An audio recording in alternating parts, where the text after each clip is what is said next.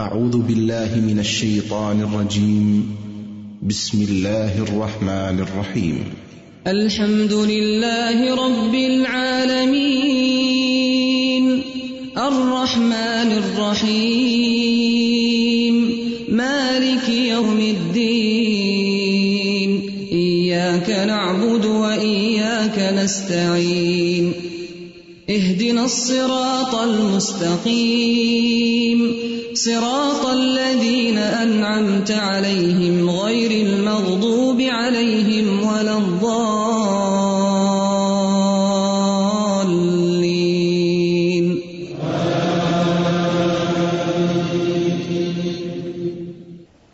نحمده ونصلي على رسوله الكريم. اما بعد فاعوذ بالله من الشيطان الرجيم. بسم الله الرحمن الرحيم الرحيم. رب اشرح لي صدري ويسر لي امري واحلل عقدة من لساني يفقهوا قولي اللہ تعالیٰ کا لاکھ لاکھ شکر ہے جس نے ہمیں انسان بنایا۔ ہمارے علاوہ بہت سی مخلوق اس زمین پر ہے۔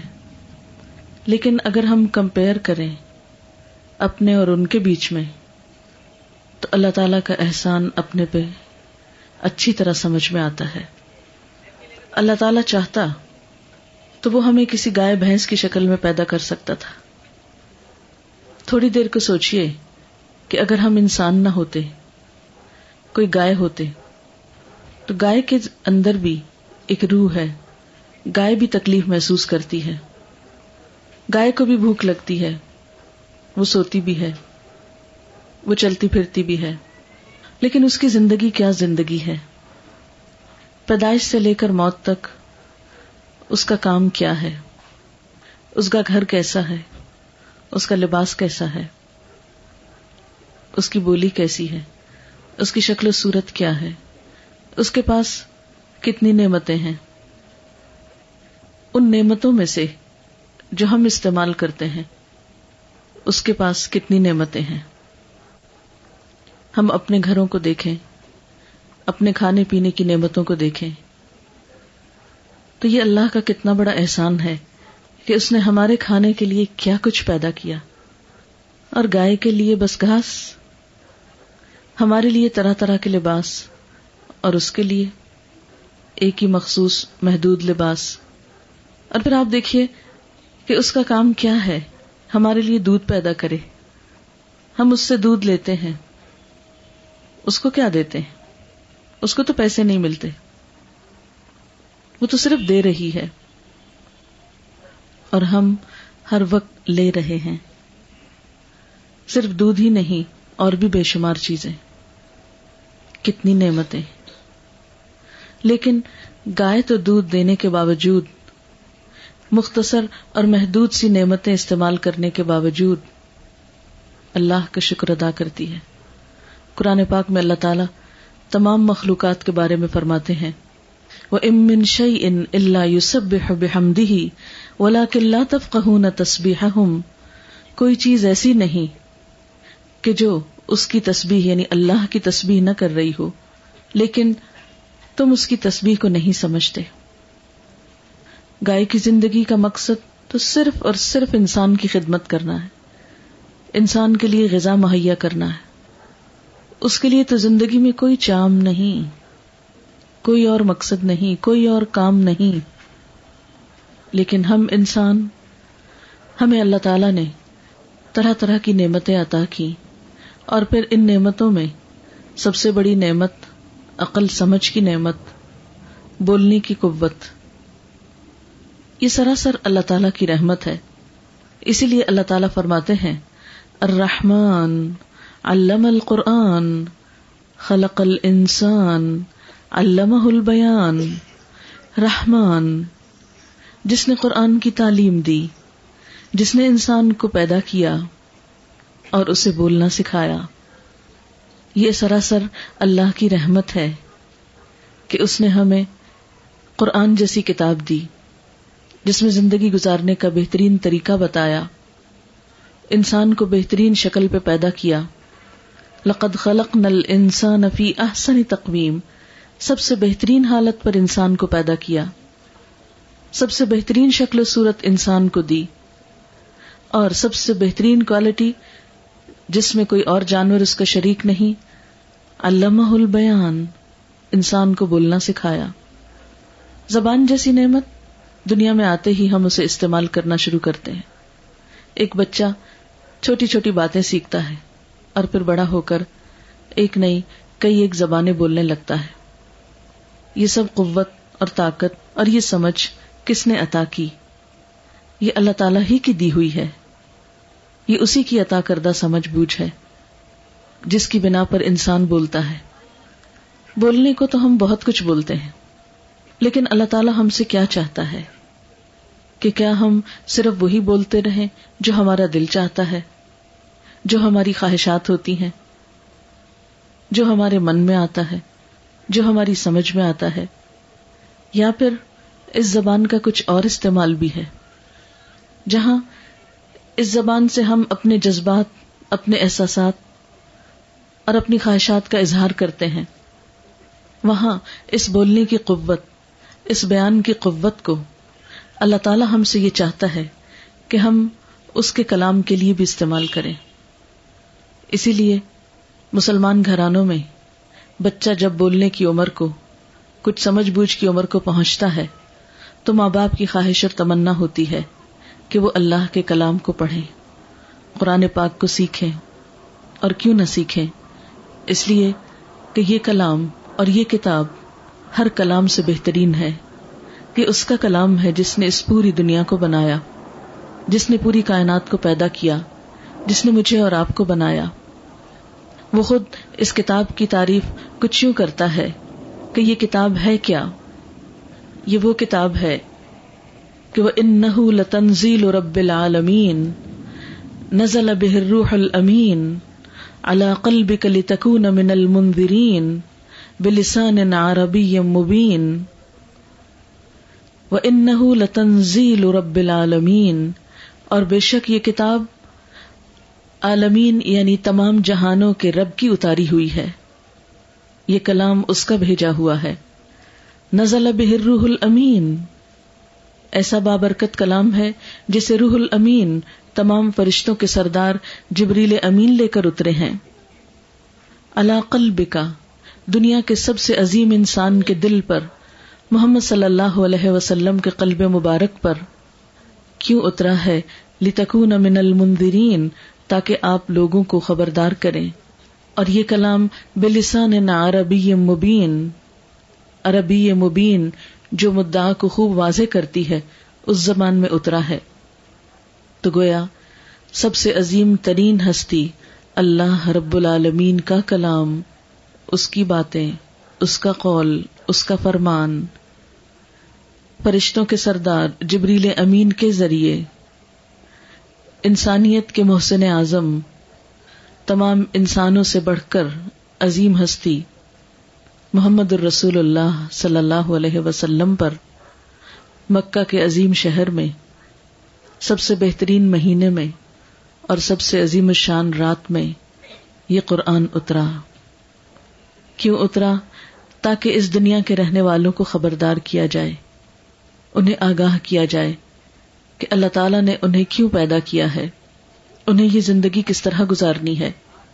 اس زندگی کے بعد ان کے ساتھ کیا پیش آنے والا ہے؟ کل کیا ہونے والا ہے؟ کیا انسان کی زندگی صرف یہی زندگی ہے، آج کی زندگی جو وہ گزار رہا ہے، یا اس کے بعد بھی اس کے ساتھ کچھ معاملہ ہونے والا ہے؟ اور اگر ہے تو وہ کیا ہے؟ یہ کتاب نہ صرف یہ کہ ہمیں یہ بتاتی ہے کہ اس دنیا میں انسان کے لیے امن اور سکون کا راستہ کیا ہے، بلکہ اس کے ساتھ ساتھ یہ بھی بتاتی ہے کہ کل کی زندگی جو ہمیشہ کی زندگی ہے، جو اصل زندگی ہے، جو در اصل زندگی ہے، آج تو ایک امتحان ہے، کل جو اصل زندگی در اصل زندگی ہے، اس میں انسان کی خوشی، انسان کا سکون اور انسان کی کامیابی کس چیز میں ہے؟ اس کتاب کے علاوہ کوئی اور چیز ایسی نہیں جو انسان کو یہ خبر دے، یہ بتائے۔ اور یہ کلام ایسا بے مثال کلام ہے، یہ کتاب ایسی بہترین کتاب ہے کہ جس کے بارے میں چیلنج کیا گیا چودہ سو سال پہلے جب یہ کتاب اتری تھی۔ اگر کسی کے دل میں یہ شک ہے کہ یہ کتاب اللہ کی نہیں، تو پھر اس جیسی کوئی صورت ہی بنا لائے۔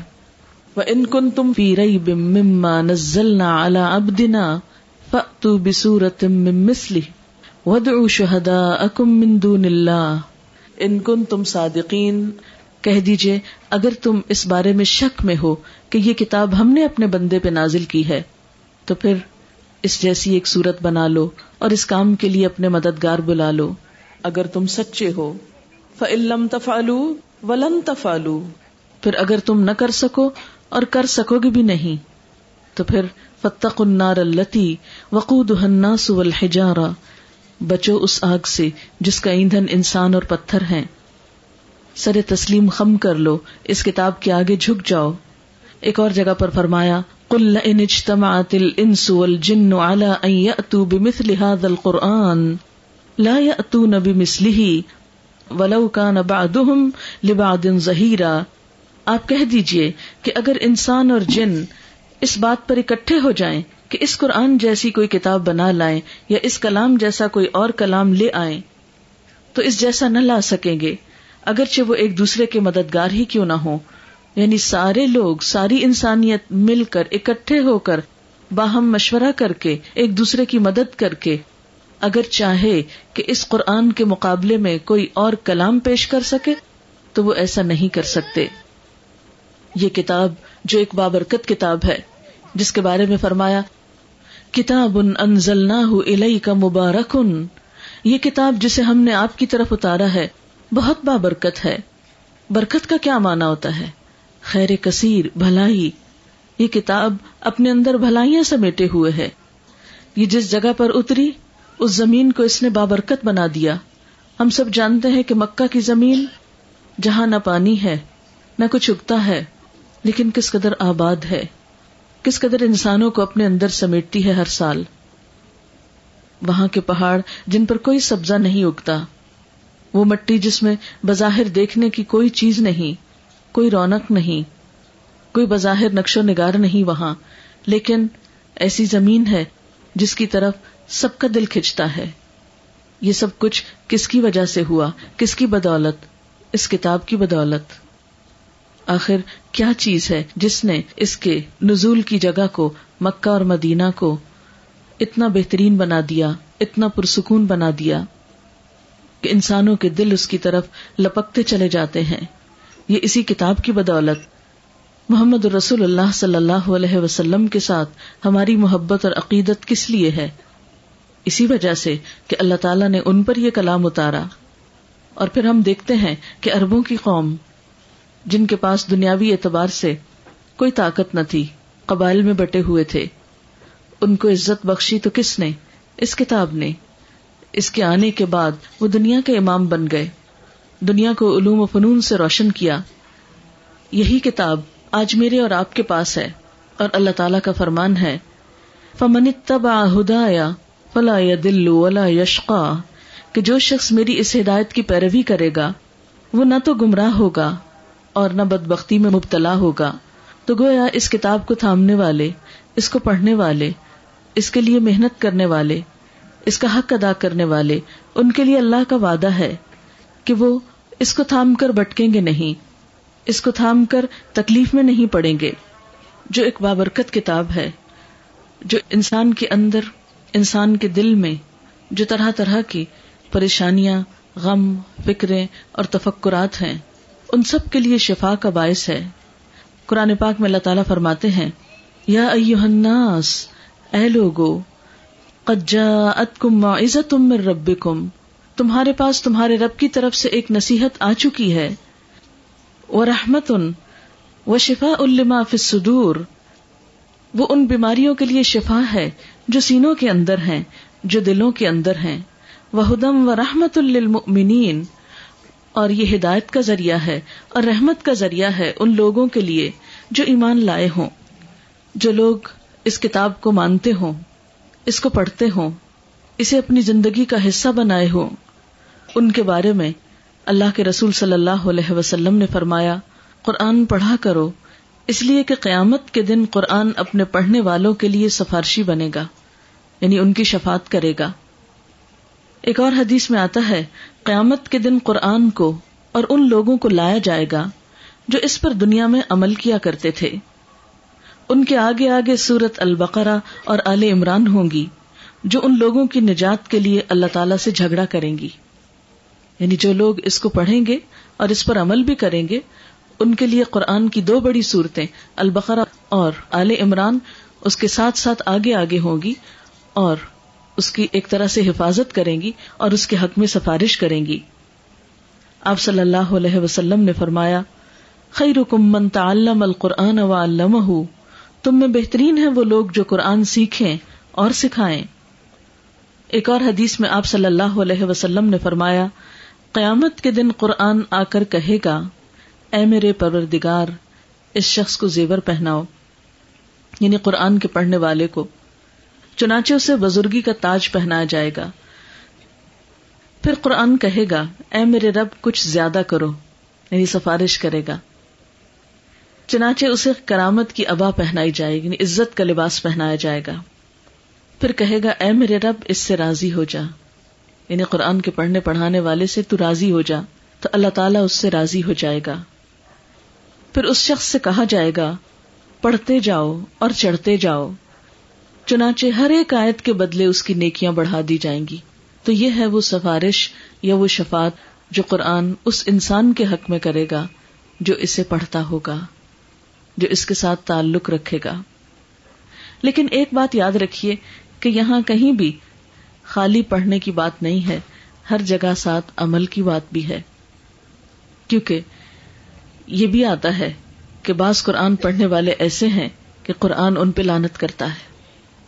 کیونکہ اگر انسان اسے پڑھے اور عمل اس کے خلاف کرے تو اسے فائدہ نہیں ہو سکتا۔ یہ بالکل ایسے ہی ہے کہ انسان اگر قرآن پاک میں یہ پڑھ رہا ہے کہ جھوٹے پر اللہ کی لانت اور ساتھ انسان خود جھوٹ بھی بول رہا ہے، تو اس سے کیا ہوگا کہ وہ قرآن اس کے لیے باعث رحمت نہ ہوگا؟ لیکن اس کا یہ مطلب نہیں کہ قرآن پڑھنا ہی چھوڑ دے۔ کیونکہ اب ہمارے لوگوں نے ایک آسان راستہ یہ تلاش کر لیا ہے۔ کیونکہ قرآن اگر ہم پڑھیں گے، عمل نہیں کریں گے، تو اور زیادہ مشکل ہمارے لیے ہوگی۔ اس لیے بہتر ہے کہ اس کو پڑھا ہی نہ جائے۔ تو بات یہ ہے کہ قرآن پاک کے جو احکامات ہیں، وہ چاہے ہم پڑھیں یا نہ پڑھیں، دونوں صورتوں میں ہمارے لیے لازم ہے یہ نہیں کہا گیا کہ قرآن پر عمل کرنا صرف ان لوگوں کے لیے ہے جو قرآن پڑھتے ہیں، اور جو نہیں پڑھتے، ان کے لیے عمل کی کوئی ضرورت نہیں۔ وہ تو بغیر عمل کے، بغیر پڑھے، بغیر سمجھے اور بغیر عمل کیے بھی بخشے جائیں گے۔ یہ تو کہیں بھی قرآن میں نہیں لکھا ہوا۔ کیونکہ عموماً ہم یہی سمجھتے ہیں کہ چونکہ قرآن پڑھنے والوں کی زیادہ پکڑ ہے، تو ہم پڑھیں ہی نہ تاکہ ہماری زیادہ نہ ہو۔ تو ٹھیک ہے، زیادہ نہ ہوئی تو کم سے بھی چھوٹ نہیں سکتے، کیونکہ اللہ تعالیٰ نے یہ کتاب اس لیے نہیں بھیجی کہ ہم اسے بند کر کے ایک طرف رکھ دیں۔ دنیا کی جتنی بھی کتابیں ہیں، وہ کسی خاص ایک موضوع کے متعلق ہوتی ہیں۔ مثلاً کوئی کتاب آپ اٹھا کر دیکھیں گے تو وہ شعر و شاعری سے متعلق ہوگی، کوئی دوسری کہانیاں ہوں گی اس میں، کسی تیسری کتاب میں سائنس سے متعلق کچھ معلومات ہوں گی، کسی اور میں کچھ اور ہوگا، لیکن قرآن پاک کسی ایک موضوع سے متعلق کتاب نہیں ہے۔ اس کتاب میں ہر موضوع ہے۔ یہ کتاب زندگی کے تمام موضوعات سے تعلق رکھتی ہے۔ اس کی تقریباً ایک ہزار آیتیں کائنات سے متعلق ہیں۔ اس میں بار بار انسان کو غور و فکر کی دعوت دی جاتی ہے۔ افلا تاکلون؟ افلا یتدبرون؟ افلا یسمعون؟ بار بار سننے، غور و فکر کرنے، دیکھنے، عقل سے کام لینے، تدبر کرنے کی دعوت دی جاتی ہے۔ یہ کتاب انسان کی سوچ کو بیدار کرتی ہے۔ انسان کو سوچنے کا طریقہ سکھاتی ہے۔ انسان کو حیوانی سطح سے اوپر اٹھاتی ہے۔ دنیا کی بہت سی کتابیں جب انسان پڑھتا ہے، مثلاً قانون کی کتاب پڑھتا ہے، تو اس میں ساتھ یہ نہیں لکھا ہوتا کہ قانون کو امپلیمنٹ کس طرح کرو۔ یا اس کے اندر کوئی ایسی تاثیر نہیں ہوتی کہ انسان قانون پڑھے اور ساتھ اس قانون پر عمل بھی کر سکے یا کرا سکے۔ لیکن قرآن پاک کے اندر ایسی تاثیر ہے کہ جو صرف انسان کو ڈوز اور ڈونٹس نہیں بتاتی، بلکہ اس کے ساتھ ساتھ وہ قوت بھی مہیا کرتی ہے، وہ طاقت بھی دیتی ہے۔ کہ جس کے ساتھ انسان کے لیے قرآن پر عمل کرنا، اللہ کی رضا کے کام کرنا آسان ہو جاتا ہے۔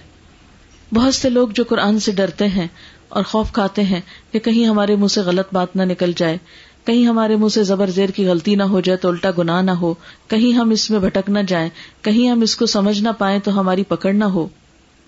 وہ سب یہ بھول جاتے ہیں کہ کوئی بھی چیز انسان اگر جان بوجھ کر نہیں کرتا اور وہ درست کرنے کی کوشش میں بھی رہتا ہے، تو اس کی پکڑ نہیں، بلکہ اس کوشش پر بھی اس کے لیے اجر ہے۔ اللہ کے رسول صلی اللہ علیہ وسلم نے فرمایا کہ وہ شخص جو قرآن پڑھتا ہے ولدی یقرا القرآن وہ اور اس میں وہ اٹکتا ہے، اٹک اٹک کے پڑھتا ہے، تو اس کے لیے دوہرا اجر ہے، کیونکہ وہ زیادہ مشقت کر رہا ہے۔ لیکن اگر کوئی شخص اس راستے میں کوشش ہی نہیں کرتا، محنت ہی نہیں کرتا تو اللہ تعالی کے پاس کیا جواب رکھتا ہے؟ دنیا کے بہت سی دوسری زبانیں جو ہماری مادری زبانیں نہیں تھی جو ہماری قومی زبان نہیں تھی اس زبان کو تو ہم نے بہت آسانی کے ساتھ سیکھ لیا۔ اگر دیکھا جائے تو انگریزی ہمارے باپ دادا کی زبان تو نہیں۔ وہ تو ہمارے ان آقاؤں کی زبان ہے کہ جنہوں نے پچاس باون سال پہلے ہمیں غلام بنا رکھا تھا، جن سے ہم نے اپنا یہ ملک آزاد کرایا تھا، جن سے ہم نے آزادی حاصل کی تھی۔ یہ تو ان کی زبان تھی۔ لیکن ہم نے دنیاوی ضرورت اور فائدے کے لیے اس زبان کو سیکھا اور خوب مہارت حاصل کر لی۔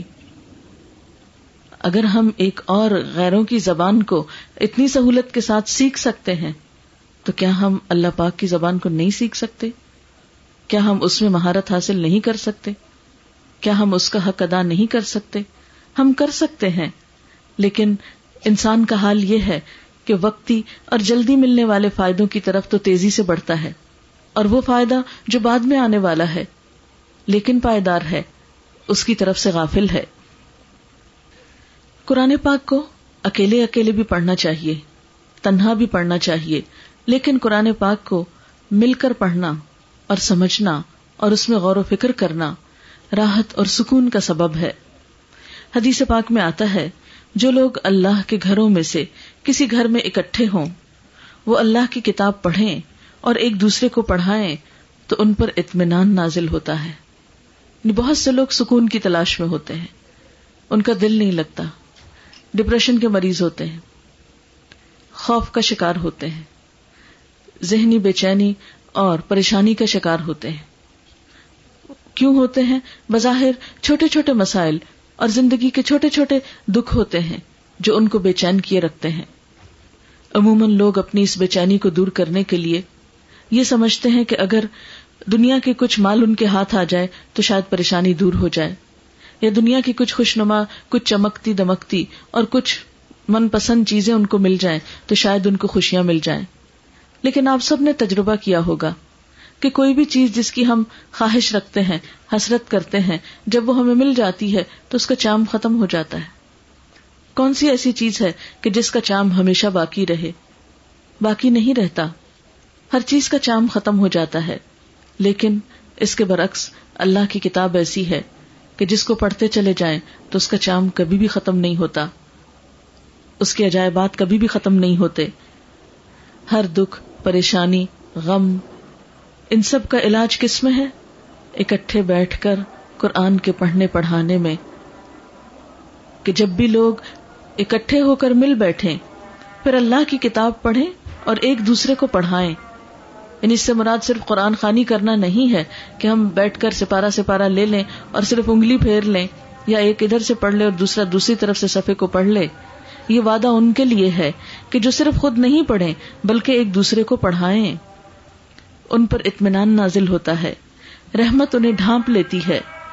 فرشتے ان کے گرد گھیرا ڈال لیتے ہیں یعنی اللہ کی رحمت ایسے لوگوں کو ڈھانپ لیتی ہے جو اکٹھے مل کر اللہ کی کتاب پڑھتے ہیں۔ اللہ تعالیٰ ایسے لوگوں کا ذکر ان فرشتوں میں کرتے ہیں جو اس کے پاس موجود ہیں۔ یعنی ایسی مجلسیں، نہ صرف یہ کہ زمین پر بہترین مجلسیں ہیں جہاں لوگ مل کر قرآن سیکھتے سکھاتے ہیں، بلکہ ایسی مجلسوں کا ذکر تو اللہ تعالیٰ کے ہاں ہوتا ہے۔ فرشتوں کی مجلسوں میں ایسے لوگوں کو یاد کیا جاتا ہے کہ دیکھو، زمین کے فلاں حصے پر لوگ اکٹھے بیٹھ کر اللہ کی کتاب پڑھ رہے ہیں۔ اور پھر ایسے لوگوں کے لیے کہ جو جمع ہو کر اللہ کی کتاب کو سیکھتے اور سکھاتے، ان کے لیے اللہ کے ہاں رحمت کے وعدے، اطمینان کے وعدے تھے۔ لیکن ایک بات یاد رہے، ایسا تمام کام قرآن کے پڑھنے اور پڑھانے کا، سیکھنے اور سکھانے کا خالصتاً اللہ کی رضا کے لیے ہونا چاہیے۔ اور پھر اللہ تعالی کا وعدہ یہ ہے کہ جب لوگ قرآن پڑھیں گے یا سکھائیں گے تو ان کی دعائیں بھی قبول ہوں گی۔ قرآن پاک پڑھنے کے بعد خاص طور پر دعا کی جانی چاہیے۔ پھر اسی طرح قرآن پاک کا پڑھنا تلاوت کی غرض سے ہو تو بھی دلوں کے سکون اور اطمینان کا ذریعہ ہے۔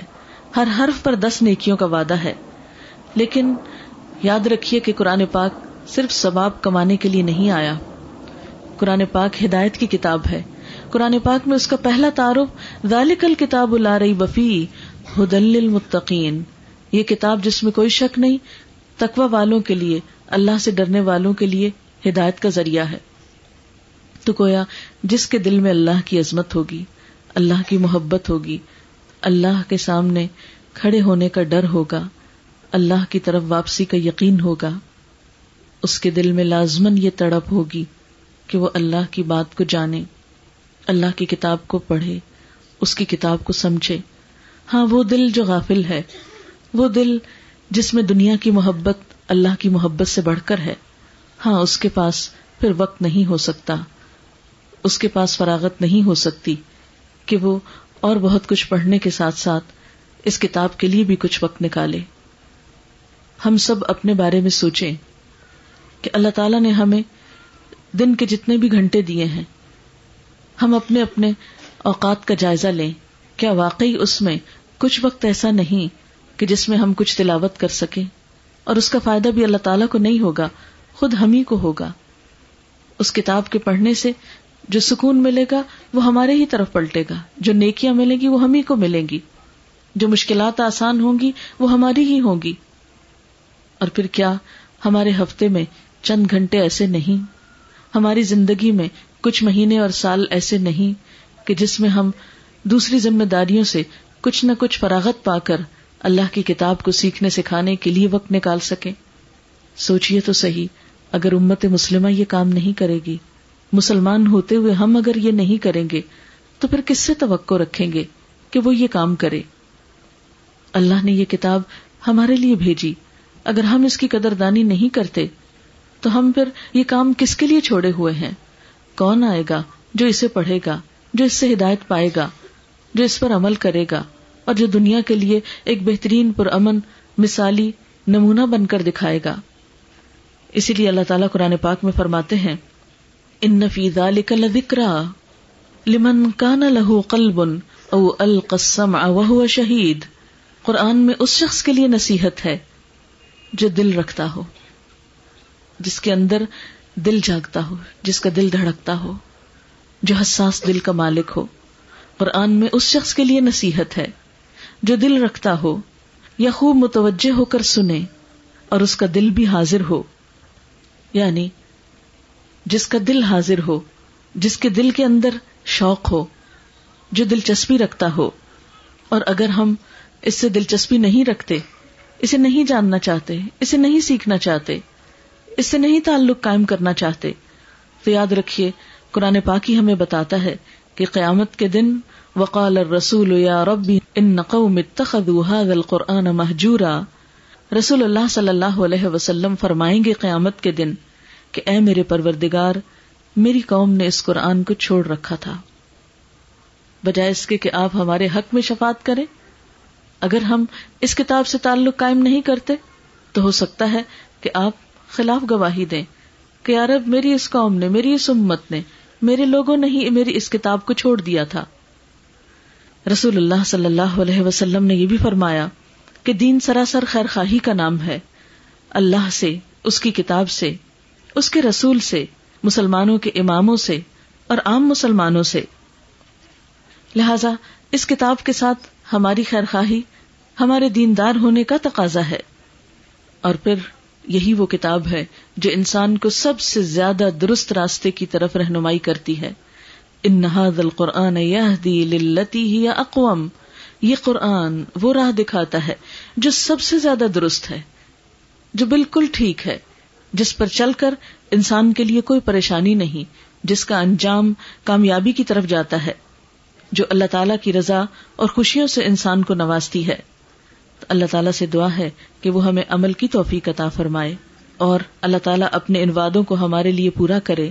فمن تبا ہدا یا فلا یا دلو ولا یشقا کہ جو میری ہدایت کی پیروی کرے گا، نہ وہ بھٹکے گا، نہ بد بخت ہوگا۔ پھر اسی طرح ہم سب کو قرآن پاک کا کچھ حصہ یاد رکھنے کی بھی کوشش کرنی چاہیے۔ آپ صلی اللہ علیہ وسلم نے فرمایا، قرآن مجید کو ذہن میں محفوظ رکھنے اور یاد کرنے کا اہتمام کرو، کیونکہ قسم ہے اس ذات کی جس کے ہاتھ میں میری جان ہے۔ یہ ذہن سے نکلنے کے لیے اس طرح، بلکہ اس سے بھی زیادہ جلدی کرتا ہے، جس طرح بندھے ہوئے اونٹ رسی توڑا کر بھاگنے کی کوشش کرتے ہیں۔ یعنی جو یاد کیا جائے، پھر اس کو یاد رکھا بھی جائے، کیونکہ اگر یاد رکھا نہیں جائے گا تو بہت جلد بھول جائے گا۔ آپ صلی اللہ علیہ وسلم نے فرمایا، قرآن یاد کرنے والے کی مثال اس شخص کی سی ہے جس کے پاس بندھے ہوئے اونٹ ہوں، اگر وہ ان کی حفاظت کی فکر کرے گا، تو وہ اس کے پاس رہیں گے، اور اگر انہیں چھوڑ دے گا، تو وہ بھاگ جائیں گے۔ تو آپ سوچئے کہ اونٹ انسان کی دولت ہے۔ اگر انسان ان کی حفاظت نہیں کرے گا، تو وہ چلے جائیں گے۔ عید کے موقع پہ آپ جیسے بکرا لاتے ہیں، تو کتنی فکر ہوتی ہے کہ بکرا ہے، کہیں چھٹ تو نہیں گیا، کہیں نکل تو نہیں گیا، کہیں اس کو کوئی نقصان تو نہیں ہو گیا۔ تو بالکل اسی طرح قرآن ایک بہت بڑی دولت ہے، جو اس کو یاد کرے پھر اسے چاہیے کہ اسے یاد بھی رکھے۔ اور اسی طرح قرآن پاک کو خوبصورت آواز میں پڑھنے کی کوشش کرنی چاہیے۔ ہم بہت سی شعر و شاعری اور بہت سا اور کلام خوبصورت کر کے پڑھتے ہیں، لیکن کیا اللہ کا کلام اس لائق نہیں کہ اس کے لیے محنت کی جائے اور خوبصورت انداز اختیار کیا جائے پڑھنے کو؟ آپ صلی اللہ علیہ وسلم نے فرمایا، قرآن مجید کو اپنی آوازوں سے مزین کرو یعنی خوبصورت بناؤ۔ آپ نے یہ بھی فرمایا، قرآن کو اپنی آوازوں کے ذریعے حسین بناؤ، کیونکہ اچھی آواز قرآن کے حسن میں اضافہ کرتی ہے۔ یعنی قرآن پاک تو بذات خود بہت خوبصورت کتاب ہے، لیکن اچھی طرح پڑھنا اس کو اور خوبصورت بنا دیتا ہے۔ اللہ تعالیٰ فرماتے ہیں ان الذین یتلون کتاب اللہ یقیناً وہ لوگ جو اللہ کی کتاب کی تلاوت کرتے ہیں، اس کو پڑھتے ہیں۔ وہ اقام السلاط اور نماز قائم کرتے ہیں۔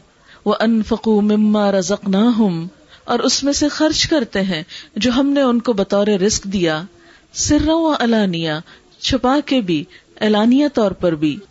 یرجون تجارت لن تبور، وہ ایسی تجارت کی امید رکھتے ہیں جو کبھی بھی ناکام نہیں ہوگی، جس میں کوئی خسارہ نہ ہوگا۔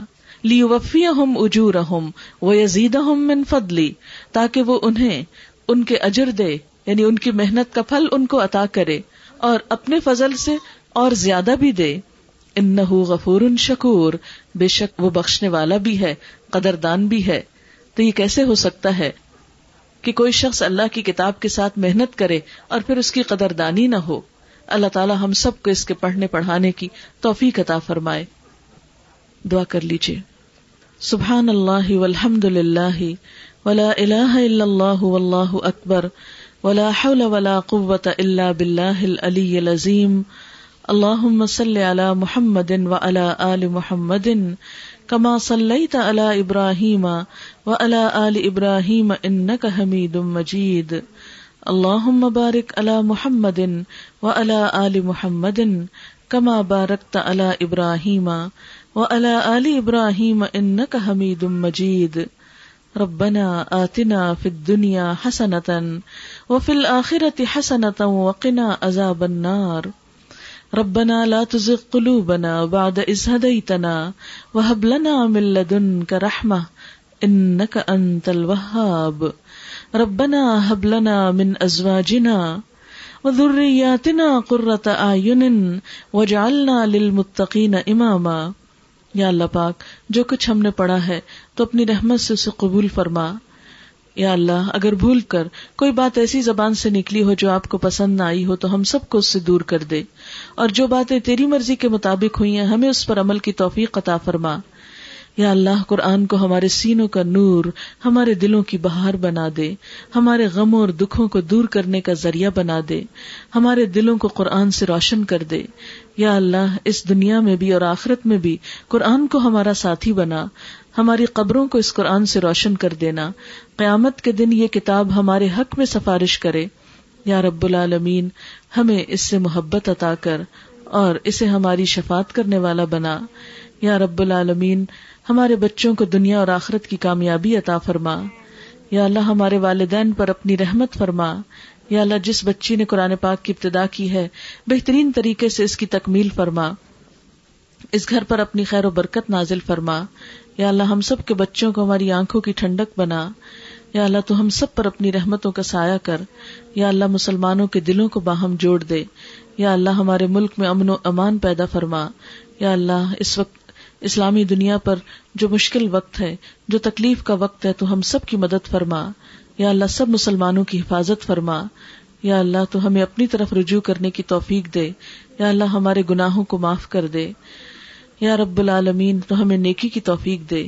ربنا تقبل منا انك انت السميع العليم یا اللہ تمام بیماروں کو صحت عطا فرما۔ سب دکھی لوگوں کے دکھ دور فرما۔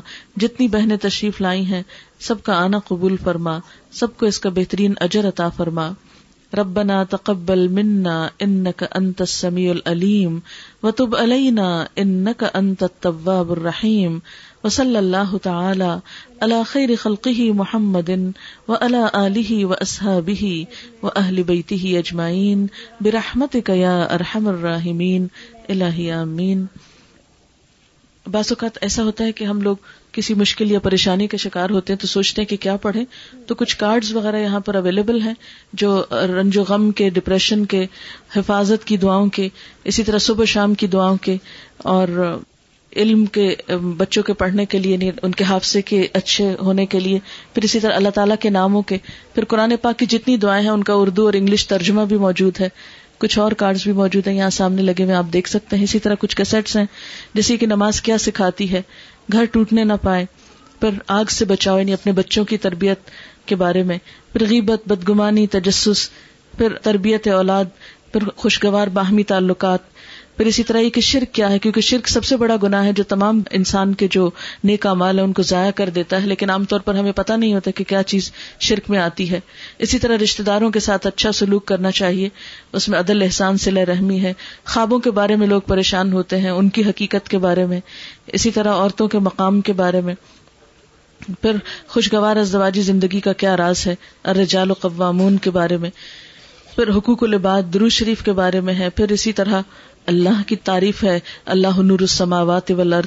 اس طرح بچوں کی اور قرات کی، اچھی قرات کی کچھ کیسٹس ہیں۔ قرات کا یہ ہے کہ جتنی زیادہ آپ سنیں گے، اتنی زیادہ آپ کی عربی اچھی ہوگی، آپ کی روانی ہوگی۔ اور ویسے بھی جس گھر میں لاؤڈلی قرآن پاک پڑھا جاتا ہے، اس پر رحمت آتی ہے۔ تو بعض اوقات انسان خود نہیں پڑھ سکتا یا خود اتنا اچھا پڑھنا نہیں آتا۔ تو اس صورت میں انسان اگر کیسٹ کو آن کر کے سنتا بھی رہے اور گھر میں اللہ تعالیٰ کے کلام کی آواز بھی گونجتی رہے، تو ان شاء اللہ خیر و برکت کا ذریعہ ہوگا۔ تو اس کے لیے آپ دیکھ سکتے ہیں بعد میں۔ اوکے، اجازت چاہوں کہ السلام علیکم و رحمۃ اللہ سبحان نشد اللہ اللہ انت، نستغفرک و نتوب السلام علیکم و رحمۃ اللہ۔